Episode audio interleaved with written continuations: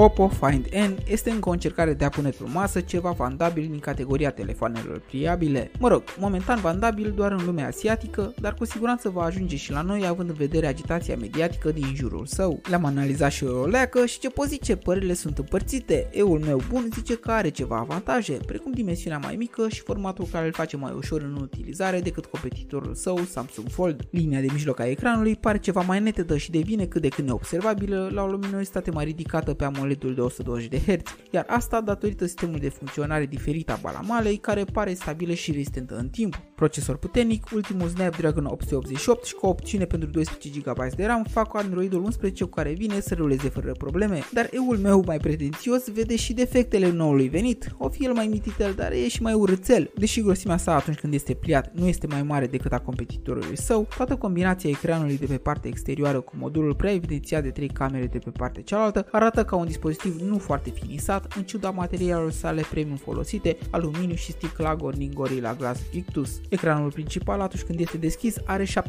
inch, dar vine cu o rezoluție de numai 1080p adaptată formei sale. Cel mai mult nu pot înțelege prețul cu care vine, deși mai ieftin este destul de apropiat de Fold Z3 al celor de la Samsung. Bogdan Mensun și felicit Oppo că a avut curajul să-l creeze, dar dacă tot ai țintit atât de sus, trebuia să înveți ceva de la Samsung care cu a treia variantă de foldable în ciuda prețului aberant a creat ceva care pare terminat și foarte premium. Pe curând!